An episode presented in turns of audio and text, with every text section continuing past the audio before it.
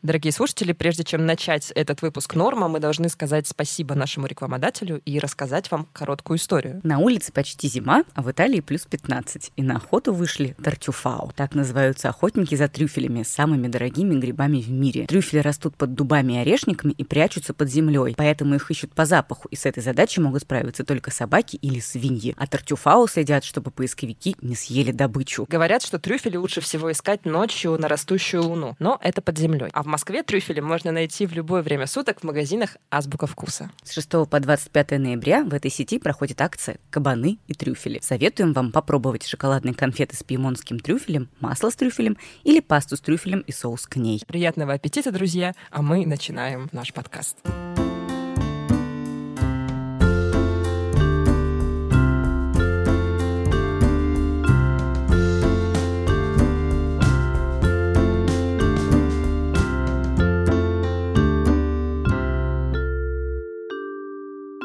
Привет, друзья! Это подкаст «Норм» в студии Настя Курганская и Даша Черкудинова. Сегодня говорим на важную общественную, общественно значимую тему. Да, мы решили обсудить, что такое активизм и кто такие активисты, потому что нам кажется, что в 2019 году активист — это, безусловно, человек года. Благодаря активистам во многом отпустили Ивана Голунова, а затем актера Павла Устинова. Павла Устинова. Мы думаем, что Грета Тунберг, 16-летняя девушка, которая выступает за защиту окружающей среды, в Ассамблее ООН. Это одна из самых заметных фигур последних месяцев. Да, которая приковывает внимание даже совсем каких-то далеких от проблем экологии людей, собственно, к этим самым проблемам. Да, но и самое главное, что, например, меня поражает, что активисты, это, ну, на самом деле, это обычные люди, такие же, как мы все с вами. Да. И, как правило, их активизм ничем не обусловлен. Ну, то есть просто люди видят какую-то проблему и начинают ее решать. И через какое-то время они становятся уже селебрити, если можно так это назвать, и огребают кучу хейта, им задают кучу вопросов, к ним предъявляется куча требований. Люди постоянно просят, с одной стороны, их помощи, а с другой стороны, когда человек говорит, чуваки, ну, я один, На вас много,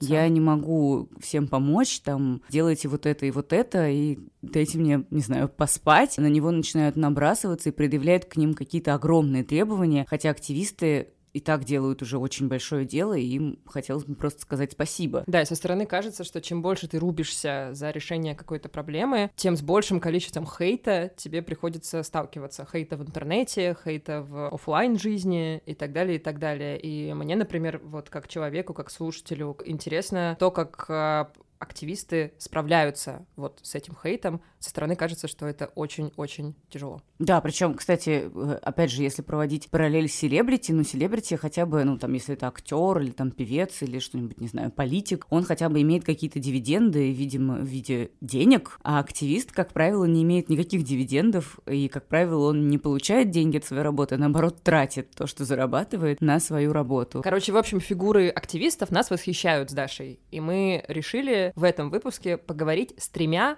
разными активистами. Фем-активисткой Татьяной Никновой, с гражданской активисткой Лизой Нестеровой и с зоозащитником Романом Белоусовым.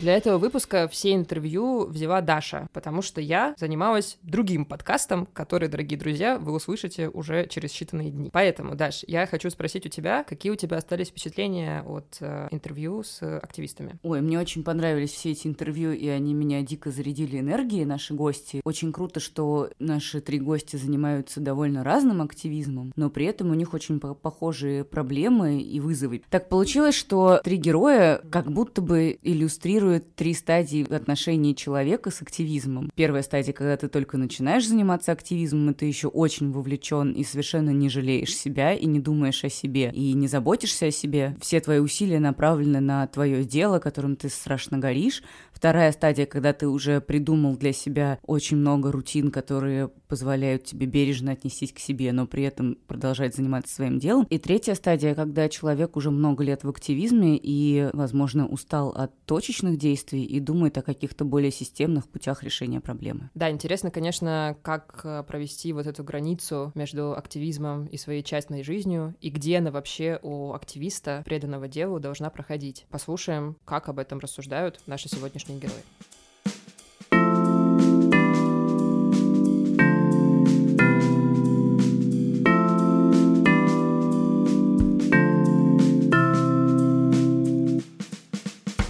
Соответственно, мой первый вопрос. Как так получилось? Я помню тебя блогером Лилу, еще из ЖЖ. Для людей, наверное, которые тоже знают тебя как блогер Лилу, ты сделала интересный поворот. Ну, трудно сказать. Я всегда, наверное, воспринимала блоги как площадку для высказывания собственных идей. Татьяна Никонова, что... фем-активистка, блогерка, журналистка и активистка сексуального просвещения. Моя позиция довольно долгое время, она не была никак четко выражена ни по какому вопросу. Угу. Вот, я, я, я просто страдала из того, что жизнь несправедлива. Впоследствии все-таки выяснилось, выяснила, что жизнь иногда справедлива, иногда несправедлива. Есть вещи, которые можно изменить, есть вещи, которые нельзя изменить. Есть вещи, которые необходимо менять, и для этого необходимо это объяснять людям. Потихонечку так и получилось. Причем я долгое время не воспринимала себя как активистку, то есть я так не думала о себе. Я думала, что я просто феминистка, которая, значит, рассказывает и имеет свою выраженную позицию по каким-то вопросам однажды обнаружила, что вот это и называется активизм. То есть то, что называется, наверное, киберактивизм или медиа-активизм. А в смысле обнаружила? Ну, я как-то пошла на какой-то эфир, мне нужно было представиться, и, и я вдруг поняла, что, что я активистка, это то, чем я занимаюсь, это активизм. Mm-hmm. Потому что я не, не зарабатываю на этом денег. Все, что я делаю в блогинге для заработка денег, я делаю для того, чтобы иметь возможность заниматься активизмом. И я ни с кем не аффилированы. Э, э, это тоже важный момент для активистов, потому что можно, конечно, удобно быть, и э, э это неплохо, и я не, не возьмусь а это осуждать, быть аффилированным с какими-то структурами, mm. вот, но иногда это может мешать и как-то повлиять на твою позицию. У меня такой аффилиации ни с кем нет. А у тебя было изначально какое-то ну, отрицание по отношению к этому слову? У меня не было никогда э, отторжения, но я думала, что активисты — это люди, которые занимаются какими-то видимыми делами. Это люди, которые ходят на митинги, которые стоят в пикетах. Что-то такое, что можно прямо вот взять и посмотреть. А то, что огромное количество людей читает мои тексты, спорит со мной, постепенно меняет свои взгляды, и жизнь как-то понемножку, да, может быть, на, на миллиметр в каком-то отношении меняется, но все-таки меняется, и я это всерьез не воспринимала. Сейчас я понимаю, что да, это серьезно, потому что я оценила в какой-то момент масштаб своей работы. Я делаю очень много. Свой блог я веду с 2012 года. Uh-huh. А, и, и да, активно высказываться я начала еще до того. До 2012 у меня была в основном не столько фем-повестка, потому что я была тогда еще то, что называется стихийная феминистка, то есть я вела себя как феминистка, жила как феминистка, но считала, что феминистки — это какие-то страшные женщины, которые mm-hmm. хотят меня заставить э, отказаться от мужчины и от прочего. Меня больше интересовали темы здорового образа жизни. Э, я участвовала не, не очень активно, но приложила какие-то силы в продвижении э, закона об ограничении курения в общественных местах. Вот, все, что могла сделать, сделала, и очень рада, что он есть. Но постепенно мои интересы изменились. Это было 26 марта, был митинг после расследования Навального про Медведева, который он нам не Димон. В 2017 году. Лиза Нестерова, журналистка, гражданская активистка, создательница чата передачки, которым помогают задержанным после митингов и протестных акций. Лиза начала делать этот чат два года назад, тогда ей было 20 лет. Лиза все еще студентка, в этом году ей предстоит защитить диплом. Тогда в Москве задержали беспрецедентное просто для современной России количество людей. Больше тысячи человек было. Самое забавное, что это количество людей не могли обработать не правозащитники, у которых, да, не хватало рук, они бегали все в мыле, mm-hmm. мучились, ну и полиция. Я до сих пор не понимаю, в чем это сакральный смысл задерживать количество людей, с которыми вы сами не можете справиться. Но там доходило до смешного, что в ОВД не хватало мест. А, нет такого, что перед каждой акцией ОВД стоят пустые, и там будут садиться только митингующие. Там есть всякие, я не знаю, какие-нибудь районные дебаширы, алкоголики, несчастные гастарбайтеры, которых поймали без э, документов. Mm-hmm. Вот. То есть не, нет такого, что вот сколько хочешь оппозиционеров, столько и сажай в ОВД. Поэтому а, 26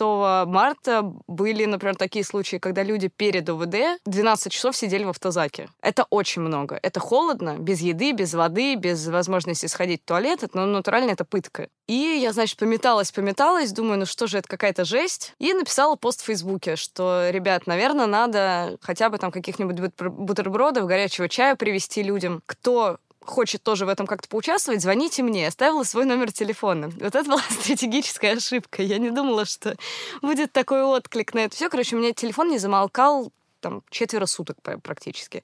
А ты чего ожидала? Ты ожидала, что тебе позвонит пять человек? Да. Я вообще, честно говоря, ничего не ожидала. Это был очень на импульсе написанный пост. И вообще я э, откровенно говоря, привыкла все делать сама, я особо не привлекаю лишних людей. И поэтому, да, я рассчитывала, что там будет человек, ну, 10, может быть, из списка друзей, угу. которые, ну, там, вот мы всю ночь будем ездить э, по очереди в каждую ОВД, да, развозить примерно один и тот же список э, продуктов. Но, говорю, телефон разрывался, в какой-то момент пришлось буквально на следующий день уже делать этот чат в Телеграме, потому что пока я говорю по телефону, даже там полторы минуты, у меня 15 неотвеченных звонков. Мне приходилось вот так его класть на стол, потому что на ладони телефон держать уже было нельзя, такой он был горячий. Появился чат, с его появлением стало проще. Потом там начали вырабатываться некоторые правила. Вот сейчас там очень жесткие правила модерации, потому что там три с половиной тысячи человек у меня волонтеров. Действительно, просто иногда кажется, что ты сейчас э, просто поедешь кукухой точно, если, если физическое здоровье выдерживает, то как бы душевное точно периодически дает сбои. А говорю, у людей нет понимания, что я иногда отдыхаю. А, а почему ты не отключаешь на ночь? Я э, вот недавно это стала делать. Э, во всяком случае, я это стала делать не только ночью, я это делаю еще, когда все передачи сделаны, а люди еще на эмоциях. Ну, то есть адреналин у них э, бьет просто отовсюду, особенно если они только что были в каком-нибудь УВД и, например, воевали с полицейским. Делать передачу — это не просто приехать, да, и отдать пакет. Это прямо целая история, она очень эмоциональная. Поэтому вот когда я сижу в студии с тобой, я даже немножечко выспалась сегодня, и я могу сказать, что я понимаю этих людей, которые на эмоциях. Mm-hmm. Но в момент, когда ты там вторые сутки не спишь, и таких людей у тебя, например, 150 одновременно, ты уже такой, люди, пожалуйста, пожалуйста, идите спать. Вот, и да, я отключаю возможность писать в чат, и мне все равно как бы люди пишут, что почему вы не разрешаете писать мне в чат, Лиза? С животными у меня занималась мама, и я был в это втянут еще в не очень осознанном возрасте. есть, Роман Белоусов основатель приюта 50 Pets и магазина Barking Store, зоозащитник. Мы жили в Москве, там подбирали котят, угу. щенков, кормили каких-то собак, в общем. Забирали их себе, пристраивали. И вот из этих непристроившихся животных постепенно сначала появилась одна, потом вторая, потом их стало пять. И когда их стало пять, мы из однушки в Москве переехали за город, долго снимали дома. В какой-то момент у нас стало 18 собак. Потом как-то мама кошек беременных подобрала, э, пришлось ждать, пока не родят, представить котят. И таким образом у нас еще, ну, то есть мы всех стерилизовали, мы вообще всех всегда стерилизуем. И после этого у нас уже получилось кошки и собаки, и это лет э, был 10 назад, я решил вести паблики, что раз у нас столько животных, то как бы почему не спозиционировать себя как частный приют, потому что, ну, как бы небольшой, но, в принципе, вполне себе. Причем мы как бы достаточно много пристраивали животных, и как бы вот оно так получилось. Uh-huh. Это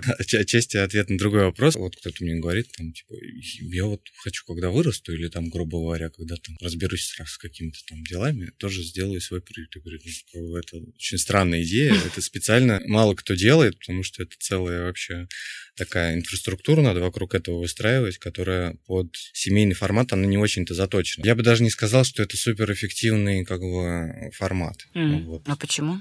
Потому что это большая психологическая нагрузка, ты все время занят тем, что у тебя какие-то новые животные, старые не пристраиваются, всех надо кормить, лечить, т -т -т -т, и это превращается в работу. В нашем случае я как бы такой удаленный работник приюта, а мама как бы занимается всем на, на месте непосредственно. Ну, то есть как я к ней приезжаю как бы регулярно и что-то там по мелочи помогаю, но в целом, в основном, вот я ответственный за пиар, логистику какую-то, деньги. Там. Mm-hmm. За эти там, 10 лет какую-то фандрайзинговую машину удалось построить, которая как бы позволяет более-менее регулярно какие-то пожертвования собирать, на которые примерно покупается корм, там, кто-то лечится, я выкладываю чеки, и вот оно как-то работает. Я как бы уже сильно пиарить приют как-то перестал, потому что больше лишних денег на пожертвования нам не нужно, потому что вот сколько-то их есть, и как бы когда нужно, люди скидывают. Uh-huh. В то же время очень большое количество звонков и писем, что там я нашла собачку, uh-huh. я нашла щенка и котенка, и я стараюсь отвечать, но в последние уже месяцы мне какой-то уже, вот, например, перегруз, у меня там 15 неотвеченных там в личке Инстаграма, потому что мне уже как нет сил просто им отвечать. Я иногда звонят, я как бы тоже так, ну, стараюсь объяснить, что делать. Но первый мой ответ всем, что как бы надо сразу понять, что в приюты животных не берут. Не только у нас, везде, так уже давно. Потому что, ну, тупо нету мест, ты подобрал собак, но они тебе не пристроились. Кто-то пристроился, кто-то нет. места заняты. Если как бы разберут там пяточек другой собак, ну, может быть, появится место. Но как бы мы и сами успеваем еще находить кого-то, да, мы же там ходим по улице, смотрим как-то по сторонам там. Так что вкратце так. Как тебе удается не выгорать? Конечно, сначала выгорание у меня было причем такое довольно сильное. Говорит Татьяна Никонова. Тут еще нужно сделать маленькое отступление. Я последние 10 лет с переменным успехом лечила депрессию с какими-то промежутками по полгода, два года, когда она меня не накрывала. Этой весной мне диагностировали биполярное расстройство второго типа. То есть выяснилось, что у меня не депрессия была, меня неправильно лечили, поэтому от этого становилось даже хуже иногда. Сейчас мне изменили лекарственную схему, а, и я чувствую себя гораздо лучше. То есть вдруг впервые за многие годы я вдруг почувствовала себя нормально. Угу. Это, конечно, довольно сильно заставило пересмотреть мне всю свою жизнь. И если раньше мне казалось, что я, ну, я, конечно, делаю много, но могла бы и побольше то сейчас я думаю, да охренеть, что я вообще что-то делаю. Я такая молодец. Поэтому выгорание и вообще всяческие стрессы, я очень чувствительна к стрессу, они, конечно, постоянные мои спутники. Но я в какой-то момент пришла к выводу, что если я хочу продолжать свое дело, мне нужно просто как-то его здраво оградить. То есть не пытаться переделать весь мир, этого не получится. Не пытаться нести ответственность за многие-многие вещи. Найти себе какую-то такую делянку, которую можно обрабатывать, но обрабатывать каждый день. Угу. И так, что, что при этом ну, у тебя оставались силы еще на себя, на свою жизнь. И, в общем, я ее нашла, определила. У меня есть четкое количество эфиров, встреч, выступлений и прочего в месяц, и я за него никогда не выхожу. Сколько это? Ну, я стараюсь не чаще э, раза в неделю, иногда меня бывает месяц месяца, когда это всего один раз или вообще никогда. И я нормально к этому отношусь, я воспринимаю это как время, когда можно восстановиться. А ты имеешь в виду, извини, пожалуйста, встречи именно вот рабочие? Я могу назвать их рабочие или как? Нет, я имею в виду, это, например, эфир на радио со всякими оппонентами, которые спрашивают, да, э, да, в да. чем разница между феминисткой и борцами сумо. Поэтому... А у меня есть определенное время, а, когда я читаю вопросы, которые мне присылают, потому что я каждый день отвечаю в блоге на вопросы пользователей. И а, поскольку там бывают довольно неприятные истории, они рассказывают, потому что люди обращаются, разумеется, с чем-то болезненным, о чем они не могут поговорить с близкими, я для себя выделила прямо определенное время, когда я прихожу, и прихожу, как психотерапевт приходит на работу, и знаю, что вот здесь он включается, а вот здесь у него есть некоторые ограничения, чтобы не понимать близко к сердцу вот то, что происходит с другими людьми, и тут он, значит, а вот здесь он может помочь. То есть, как я могу написать какой-то текст, написать какой-то совет. А после этого ты встаешь, закрываешь ноутбук и идешь заниматься чем-нибудь приятным. Потому что если ты этого не сделаешь, завтра ты, возможно, не сможешь сесть за эти письма, и у тебя уже ничего не получится. Какие еще активистские дела у тебя есть на неделе, и как ты их распределяешь? Ну, по-разному. У меня есть две помощницы, с которыми я работаю, иначе бы я не, не справилась вообще совсем. Я размещаю рекламу, которую необходимо делать. Я встречаюсь с людьми и пытаюсь вообще понять, как э, мы тут живем. Mm-hmm. Вот, потому что есть нек, некая проблема в том, что ты работаешь дома. Ты какое-то время э, работаешь вот на том заводе, который у тебя есть, но если ты не будешь выходить в люди, если ты не будешь общаться, ты в какой-то момент потеряешь фокус и начнешь жить в своем иллюзорном мире поэтому необходимо это делать. Кроме того, я сама образовываюсь постоянно, потому что ну, я много читаю, там э, смотрю лекции какие-то, потому что если ты пишешь о сексе, тут все меняется. Тут вот, вот недавно выяснилось, что нет гена гомосексуальности, и все. А мы вот годами говорили, ну это же ген, отстаньте от людей, бла-бла-бла. Сейчас ты думаешь, как-то это гомофобно звучит. А, и тут оказывается, что еще и гена нет, и тебе приходится полностью передумывать, перестраивать свое мнение. Поэтому ты не можешь просто взять и придумать себе новое мнение. Тебе нужно в него как-то вжиться, тебе нужно это обмозговать. Поэтому я гуляю с собакой и думаю о гене гомосексуальности, например. Вообще звучит как довольно приятное занятие. Ну, когда как. Еще я считаю, что как любой человек, э, который занимается интеллектуальным трудом, то есть он может быть низкоинтеллектуальный, но он все равно интеллектуальный, всегда необходимо высвобождать какое-то время для скуки. Должно быть что-то такое скучное и без входящей информации. То есть я иду, там, не знаю, полы мыть, mm. еще что-нибудь. А я тут беговую дорожку дома поставила, я начинаю на ней ходить, просто ходить. Это очень скучно, это очень противно, но у тебя не будет появляться никаких классных креативных идей. Ты не сможешь делать два поста в день. Интересных поста и отвечать на комментарии на бесконечные, отвечать на сообщения, которые приходят в личку. Если ты не даешь себе время на разгрузку мозга, потому что мозг все-таки так работает, что он не может постоянно креативить, постоянно креативить. Ему нужны, а, нужно время расслабления, когда он не делает ничего. И тогда приходят в голову самые лучшие мысли. Ну, я просто много раз, ты понимаешь, обсуждала эту тему. Говорит Лиза Нестерова. Я не знаю, как подобрать слова, чтобы это звучало не пафосно и не как лозунг, но просто есть вещи, э, которые, ну, в моем понимании, надо сделать они должны быть сделаны. И если я вижу, что их никто другой не делает, вполне логично, что их делаю я. Вот, ну как бы если ты считаешь, что нечто необходимо, но ничего для этого не делаешь, видимо, ты недостаточно уверен в том, что это действительно необходимо. Это какой-то естественный порыв. И у меня так постоянно. Я периодически жалею, да, что я куда-то опять влезла, что почему опять я. Ну, знаешь, вот этот детский сад, когда ты сам влез, да, и думаешь, ну почему я, почему не кто-нибудь другой. Так-то понятно, почему. Вот я про себя точно знаю, что если я буду знать, что некоторое объективно необходимое дело не сделано, я, не знаю, я сойду с ума, у меня начнется не, не, нервный тик, и я не смогу спать уже из-за того, что вот я буду сидеть и думать, блин, вот могла же и, и не сделала. Вот этим летом у меня было, после очередной акции, они там буквально каждую неделю были, э, у нас была ночь, когда людей привозили в один ОВД, увозили в другой, отбирали телефоны, мы очень много сил тратили на то, чтобы просто понять, кто где находится. Потом было очень много судов, ну вот прям, прям по жести было. И я не спала практически, ну вот буквально по часу, четверо суток подряд. То есть я буквально падала вот так на, там, вот, вот сидя, часок поспала и там дальше всем этим занималась. И вот на четвертый день я поняла, что у меня кружится голова, у меня прыгают буквы просто на экране компьютера, и все, я перестала быть эффективной, я даже, я всем написала, что вы меня извините, мне надо выпасть хотя бы часов на шесть. Если я сейчас не посплю, то... Mm-hmm ну, это просто плохо закончится. Я прям... Был единственный раз, когда я перепугалась малость, потому mm-hmm. что я плохо себя чувствовала ну, реально. за эти шесть часов они разрулили там сами себе? Да, нет, на самом деле, даже когда я уезжала в отпуск в августе потом, я просто оставила максимально подробные инструкции на все случаи жизни. Нет, на самом деле работает. И если честно, то моя проблема в том числе в том, что я тот самый control-фрик. Mm-hmm. По идее, если ты говоришь людям, так, все, знаете, мне надо пойти поспать, прекрасно они справляются. Даже если там где-то что-то проседает, ну, елки. Mm-hmm. Значит, чуть больше времени потратится на то, чтобы это разрулить и у них же, и они разрулят. Потому что, если откровенно, это не самый сложный механизм у нас.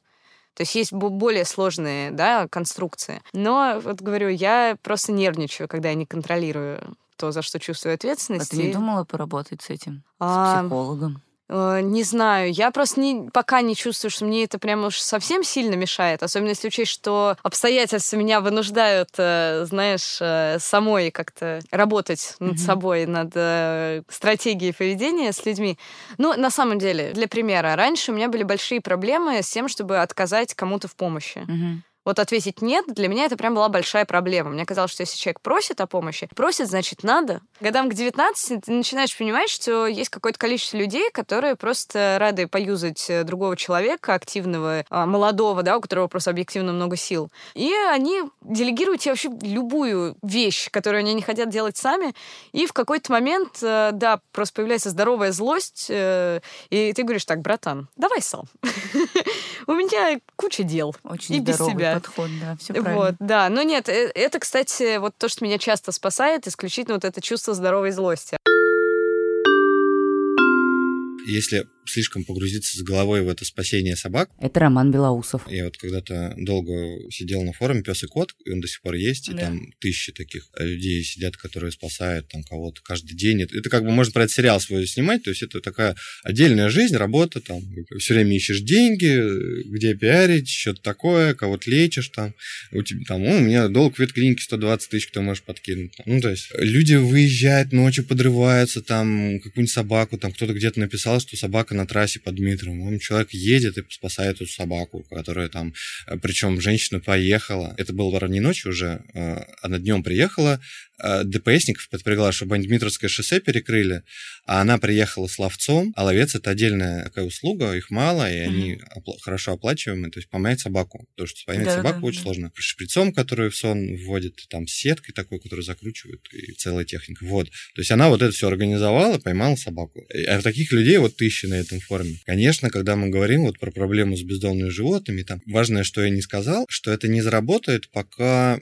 этих людей не подключат официальные структуры к решению этой проблемы, дав им какие-то полномочия, Ну я как- уж не говорю про зарплаты, считайте собак на районе. Вот новое появилось. Сразу хоп, все, среагировали, стерилизовали, все. А сейчас как происходит, что эти люди за кем-то ухаживают, они за свои деньги всех стерилизовали, все следят, потом приезжает какая-нибудь служба отлова, бац, их стерилизованных собак отловили, и они пропали. Ну, скорее всего, их в области вывезли и вы- выбросили за МКАДом. Обычно так. Но в целом, да, возвращаясь к этим тетенькам, там есть иллюзия очень на взводе, и на грани сумасшествия, и Да. просто очень крутые, и те, кто сохраняет самообладание какое-то, и есть те, кто очень крутые, но уже в депрессии. И я вот эти все стадии наблюдаю, выгорание. В принципе, как обычное профессиональное выгорание, только оно чуть больше. Наверное, случае вот именно людей, которые этим животным занимаются, потому что ты как бы не можешь бросить это вот так вот, потому что у тебя тут маня, тут муня, тут твои животные. Это сильно держит, это конкретные какие-то судьбы, и люди от этого не могут отвязаться, на них сыпятся еще собаки, не могут выйти из этого замкнутого круга, и,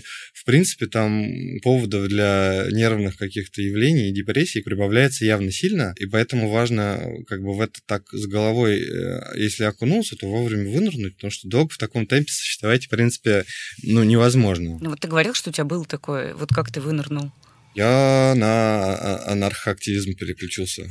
Это самое получился Это лучший как период типа моей лучший жизни. отдых, э, смена деятельности и типа лучшее лекарство от перегорания в активизме это другой активизм. Да, да, да, да. Класс. Да, ну то есть, конечно, откровенно скажу, как бы проще по зубам получить и в мусарню попасть лишний раз, чем узнать, что тебе подкинули там 8 щенков, которых некуда девать. Я уже нацелился, что мы собак вообще не, больше не будем брать. Маме это сложно одной вывозить, а как-то там расширять приют, строить какие-то корпуса, нанимать там чуваков я вообще не хочу, потому Мгм. что это там мало того, что нет для этого времени и ресурсов, но это же всегда такое. У нас это как выглядит? У нас частный дом, сколько там собак, сколько кошек, то там за забором ничего не видно, они лают меньше, чем у соседей. Но если прям сделать приют, то вопрос времени, когда у тебя будут проблемы, и могут и отраву бросить, да, и Ну поджечь, да. там, что-нибудь еще. Я там не могу до сих пор смотреть какие-нибудь видосы, где там что-нибудь с животными происходит, у меня там слезы на глаза наворачиваются. Но при этом, как бы, когда мне звонят и говорят, тут щеночек попал в беду, у меня вообще строгий блок, и я отвечаю по заданному, что я вам предлагаю сделать то-то, все, что я могу помочь советом или репостом. Тут у меня уже не ёкает, потому что вот уже просто это годами выработано. Я просто знаю, что если мой телефон просто больше народу з- знало, то эти звонки, может быть, раз э, в полчаса бы поступали, и все. Инстинкт самосохранения должен как-то работать, потому что я вот тоже видел э, людей, которые так перегорали как-то, и это не для пользы дела будет, если ты тоже такой свалишься просто в каком-то нервном истощении, как бы от того, что, типа, все плохо, э, все умрут, и никому не можешь помочь решить проблему.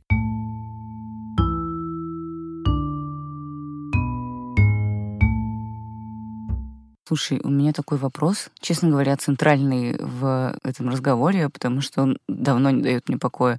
Я не понимаю, как ты не устаешь годами повторять одно и то же. Ты же правда годами повторяешь одно и то же, потому что тебе годами задают одни и те же вопросы. Даже мне годами задают одни и те же вопросы, хотя я вообще ни разу никакой не фем-активист, никакая. Ну, просто иногда я что-то пишу, приходят люди и такие, типа, нет, ну ты скажи, а как вот лично тебя? Вот лично тебя, как ущемляет наше общество? Или, ну, как бы вот это все. Я думаю, здесь важны две вещи. Это Татьяна Никонова. Это то, что я все последние 10 лет хожу на психотерапию раз в неделю. И, в общем, это помогает как-то взглянуть на свою жизнь э, с другого угла и сохранять спокойствие. А во-вторых, ну, потому что я понимаю, что эти вот люди, они, если бы они знали, а- они бы этого не говорили. Они просто не знают. Но незнание — это не грех. Нет, Вот. ну хорошо, я понимаю, что они не знают. Ну, я не знаю, меня всегда поражает, типа, как актеры 25 лет играют одну и ту же роль. Ну, это же невыносимо. Ты 25 лет повторяешь один и тот же текст, нет? Это зависит от того, какие у тебя цели. Кроме того, у меня же хорошая редакторская выучка. Я работала редактором до того, как я стала блогером. Когда я работала на «Так здорово.ру», это проект АЗОЖ для Министерства здравоохранения и социального развития, я на нем работала два года. Мгм. И два года нам нужно было выпускать несколько материалов в день о том, что нужно есть брокколи, что нужно ходить 10 тысяч шагов в день, о том, что нужно бросать курить. Я мало знаю людей, которые в состоянии продержаться на генерации тем в та- таком режиме там, хотя бы год. Я сама не была уверена, что у меня получится. Но в итоге получилось, я просто натренировалась, и теперь у меня не- нет ни, ни проблем с тем, чтобы писать новые посты на новые темы, потому что, казалось бы, о чем тут вообще еще можно говорить? Ни с тем, чтобы отвечать людям. Слушай, а, но, но у тебя есть, наверное, какие-то заготовленные, какой-то FAQ? У тебя есть, наверное, ответы на часто задаваемые вопросы про феминизм? Нет? Нет, нет. Нет? Я этого не делаю. Ничего себе. То есть ты каждый раз э, заново формулируешь? Ну да, это хорошо, потому что я думаю, что это помогает мне в работе в принципе, потому что когда ты постоянно разговариваешь э, с людьми, неважно, это где-то в комментариях или лично, у тебя таким образом появляется очень-очень много разных вариантов для разных ситуаций. И тогда в зависимости от ситуации ты, ты можешь либо вытащить что-нибудь старенькое, либо очень быстро сформулировать что-нибудь новенькое для конкретного человека. Нужно разговаривать с человеком на том языке, на котором он сейчас говорит, иначе он не поймет. Заготовки тут не помогут. А с хейтерами что делать? Ничего. Вчера, по-моему, написал один режиюзер Михаил Крутихин. Ему лет 70, наверное. Он такой прекрасный абсолютно чувак, иронист. Вот. И он а, сказал, что если вы сделали в жизни хоть что-нибудь приличное, то у вас обязательно будут какие-то злопыхающие люди. Если о вас ничего злопыхательского не пишут, то значит, вы ни хрена не сделали, идите исправляйтесь. Меня это как-то сильно приободрило.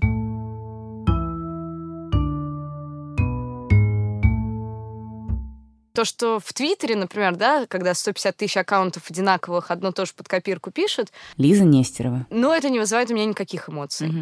Потому что я довольно быстро поняла, ну, что это люди на зарплате, особенно ну, да. после, когда, после того, как были сделаны расследования про всякие фабрики троллей и так далее. Одинаковые аккаунты в Твиттере, оно становится как-то несерьезно. Угу. А если это какие-то живые люди, ну, то есть есть такое, я знаю, что есть какое-то количество реальных людей, причем это не тролли, они не купленные, это просто как бы наш тобой общие знакомые, например, которые активно меня не любят. Mm-hmm. И тут мне говорю, во-первых, помогает снобизм, потому что все-таки, чтобы у меня прям сильные эмоции вызвало чье-то мнение, мне нужно прям, ну, мне должно быть интересно, что человек mm. думает по тому или иному вопросу. Таких людей не очень много, признаюсь. Я знаю, что иногда это нехорошо, но я вижу, что там большинство людей, которые, особенно которые много пишут в соцсетях, они не очень умные, если честно.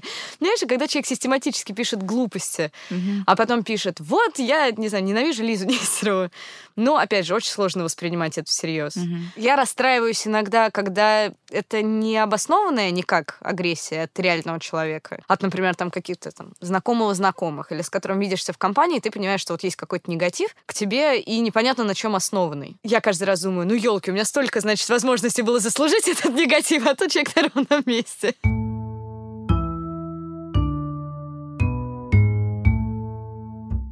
Откуда ты находишь внутренние силы разговаривать со всякими гоблинами. Ты ходишь постоянно на эфиры с какими-то сумасшедшими священниками, какими-то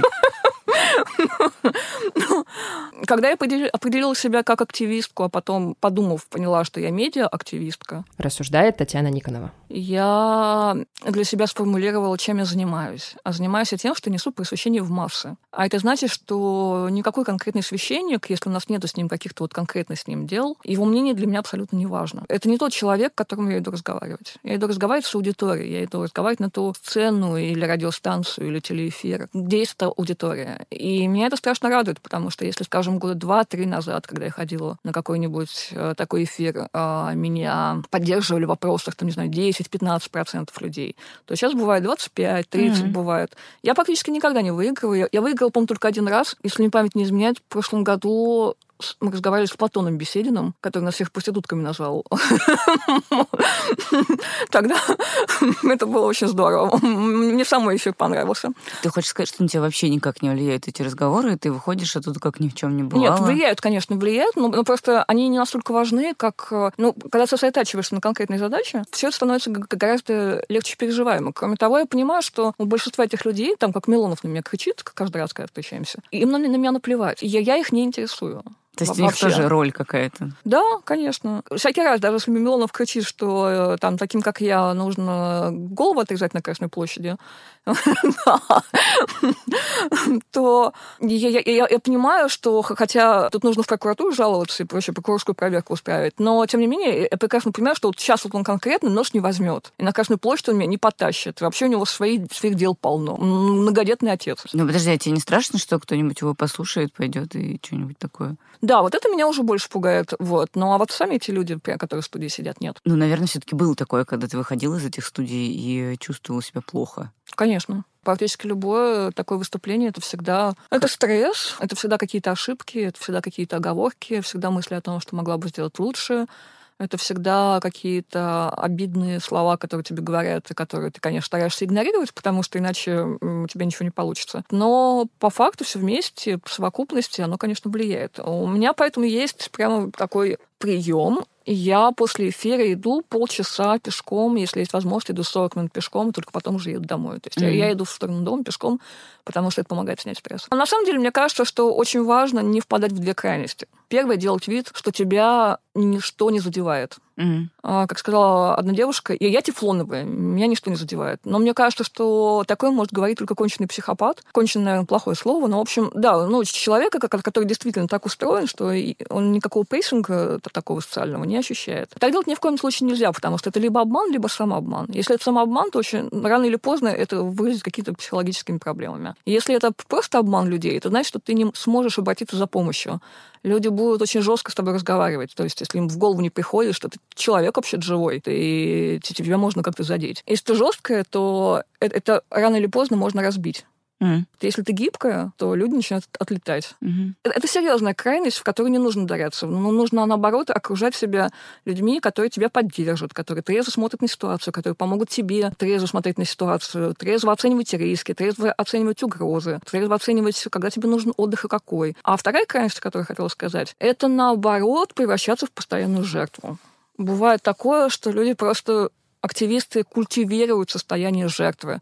Как посмотришь, их травят каждый день, и на самом деле это совсем так не выглядит. Более того, они сами в состоянии развязать травлю, вот, прикидываясь, что их самих травят. Почему они так делают? Мне кажется, что если активисту кажется, что он делает недостаточно, то очень хочется показать себя более грандиозной фигурой. А грандиозная фигура, их всегда травят и всегда на них нападают. Но чем ты больше, тем, тем больше нападок будет. Mm-hmm. Это само собой.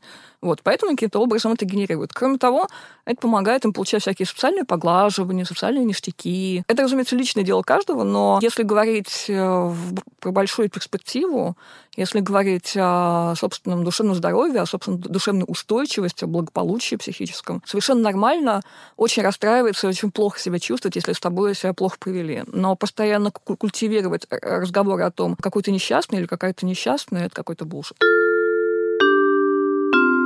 Возвращаясь к магазину, я, кстати, нигде не пишу, но некоторые, когда репостят, пишут, все доходы с э, магазина идут в приют. Говорит Роман Белоусов. Но это же так не работает. Его смысл скорее в том, что вот мама работает, у нее есть зарплата за mm-hmm. то, что он там как бы full тайм там занята. У меня есть зарплата, потому что я занимаюсь приютом в смысле пиара, там, ну, на самом деле, просто у меня как бы загруз по магазину, я ИП бизнесмен, да, то есть вот у меня есть какая-то бизнес-схема. То есть большая часть денег, конечно, она уходит обратно просто в магазин, потому что нужно ассортимент обновлять. Ну, в принципе, так и есть, действительно, вся прибыль уходит в приют. Ну, потому что вы же с мамой есть приют. Ну, да, мы, в принципе, есть приют. Я так иногда думаю, я в какой-то себе тупиковую ситуацию поставил, что мы как бы достаточно какой-то конкурентоспособный продукт выпускаем, то есть мы там Очень качество хороший. улучшаем, улучшаем, да. там, типа, принты прикольные делаем, как-то концептуально это обыгрываем, но я, я тоже хочу как-то реализоваться в плане карьеры, да, то есть это вот сейчас моя такая карьера, поэтому, естественно, э, я там хочу накопить что-то там, да, и я как бы понял, что решить эту проблему как раз позволяет то, что мы просто хотим начать вот помогать другим приютам, uh-huh. то есть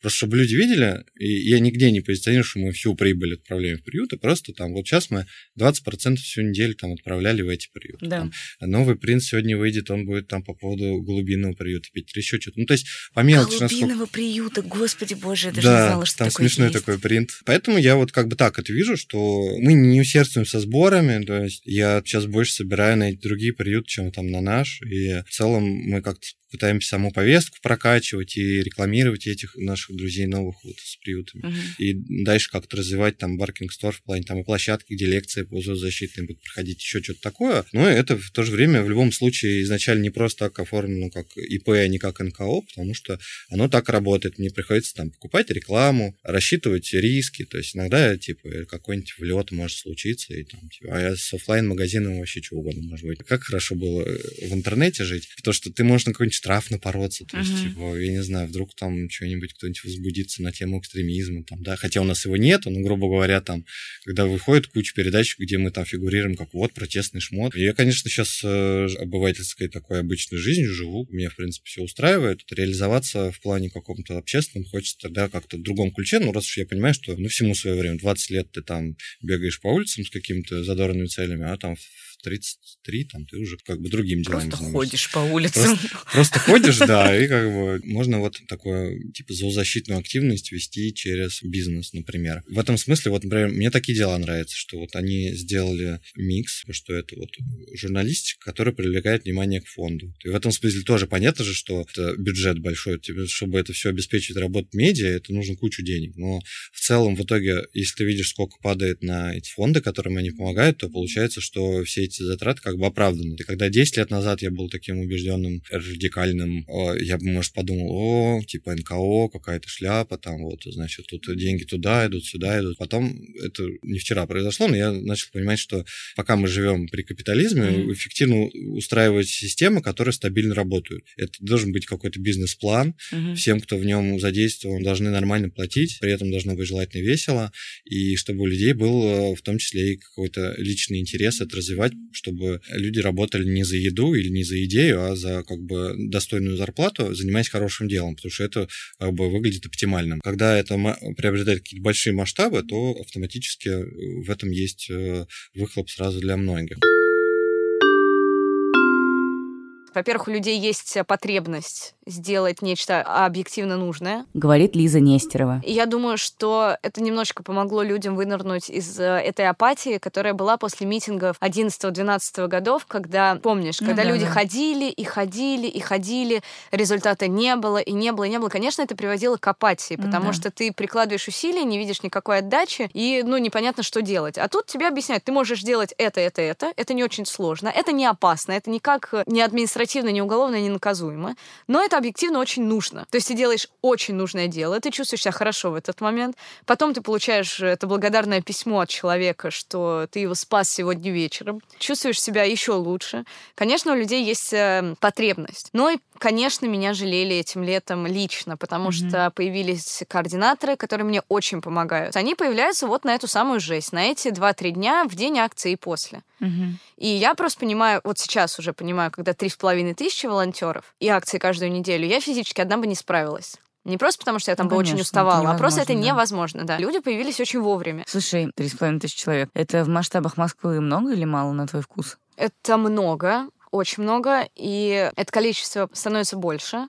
Скажем так, они не все активные, то есть нет такого, что прям ровно 3,5 тысячи каждую акцию ездит. А там э, наверняка, ну то есть я уже знаю, что там есть эшники, которые послеживают, но я даже не трачу силы на то, чтобы вычислять их, потому что в чате не происходит ничего противозаконного, эти люди максимально мирные, это даже не всегда люди, которые были на акции. Там есть люди из других городов, которым нужна причастность, видимо, просто свою к какому-то процессу чувствовать, но они иногда помогают деньгами. Чаще всего это реально разные люди. Вот у них появилось время в этот момент. Они нашли возможность сейчас. То есть у меня тоже был случай, человек говорит, мне премию выдали на работе. Давайте я, типа, оплачу все передачи, которые были сделаны. Тоже, но, понимаешь, э, это шаг. Да. Потому что, ну, там, особенно в России, прямо есть людям на что тратить э, свои какие-то лишние, да, дополнительные деньги и подработку, и фриланс, и премии, и все на свете. Вот человек пришел и говорит, я, не знаю, 20 тысяч рублей выделяю на, на передачи.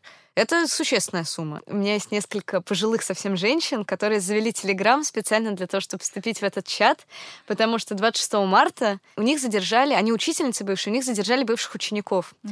Они были в страшном возмущении, потому что, значит, я помню, это мальчик, он отличник, а, он поступил, значит, мы вместе готовились с ним к экзаменам. Не верю, что он, значит, что-то нарушал, это значит полиция опять. Это человек специально, понимаешь, там в какие-нибудь свои 65 завел Телеграм, сидит в чате и говорит, я живу вот, у этого ОВД, и я буду туда ходить. И вот у меня есть пенсионеры, которые ходят в конкретный ОВД. Ну, то есть реально очень разношерстная компания из этих трех с половиной тысяч. И... Ну, а вот э, в, в ночь, ну, вот там в день акции, в ночь, сколько людей активно участвует?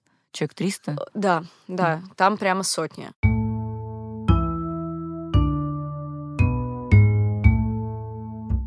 Ко мне часто люди подходят на улицах, очень часто начинают со слов. Вы знаете, я с вами не во всем согласна.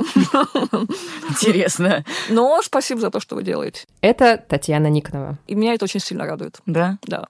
Мне кажется, здорово, что у людей есть собственное мнение. То есть я стараюсь все-таки растить такую аудиторию, которая сама думает и сама приходит к решению. Пускай сейчас они со мной не согласны, там, через пару лет будут согласны. Если бы они просто принимали то, что я говорю на веру, и тут же меняли свое мнение, это значит, что это люди, которые не в состоянии бороться за свое мнение, и на которых точно так же легко повлияет кто угодно. Ну, вот. Это важный ответ, да, ты права. А тебя часто узнают на улицах?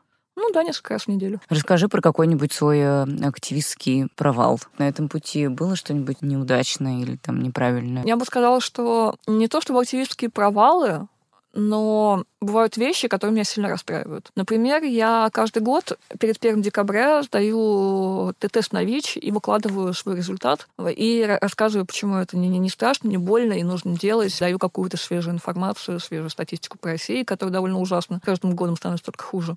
И в последний раз мне написал человек, очень вежливо написал, спокойным тоном, за что ему крайне признательна, о том, что вам не кажется, что вы таким образом поддерживаете стигматизацию ВИЧ-положительных людей, когда выкладываете свой ВИЧ-отрицательный статус.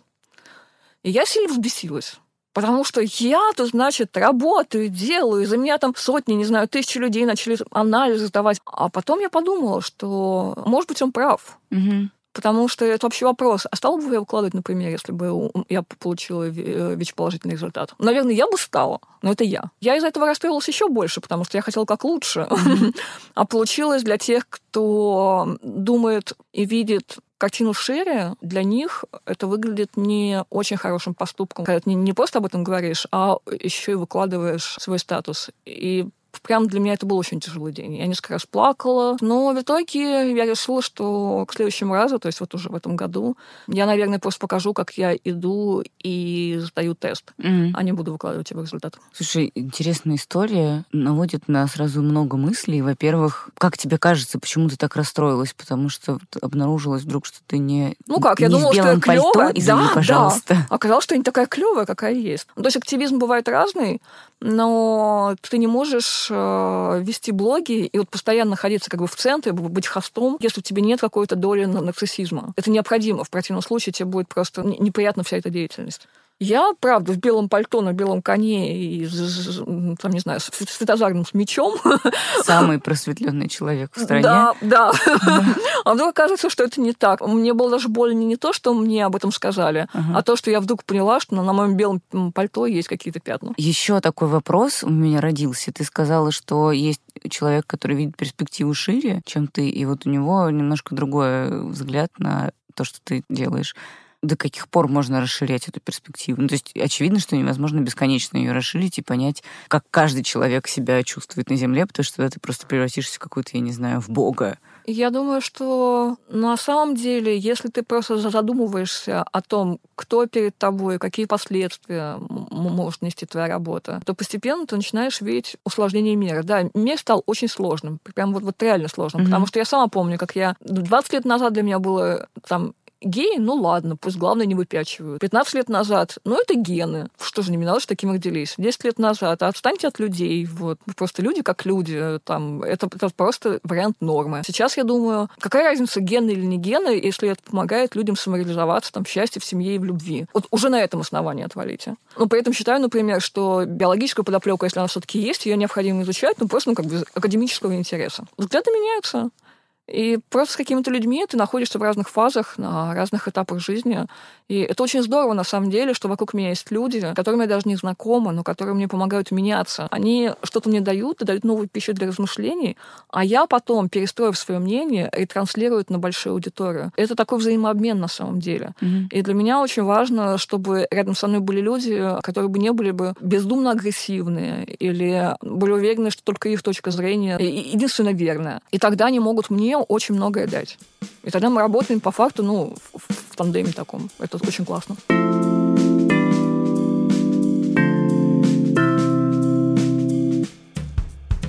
Это был подкаст «Норм». Мы говорили сегодня с нашими гостями об активизме, если вам понравился этот выпуск или другие наши выпуски, ставьте нам, пожалуйста, звездочки в iTunes, пишите по возможности комментарии, если у вас есть на это моральные силы, чтобы как можно больше людей узнавало о нашем подкасте. Подписывайтесь на нас э, в Apple подкастах, Google подкастах, Кастбоксе, на Яндекс Музыке, в SoundCloud и на любой своей любимой подкастерской площадке. Еще, кстати, напоминаем, что у нас есть Patreon.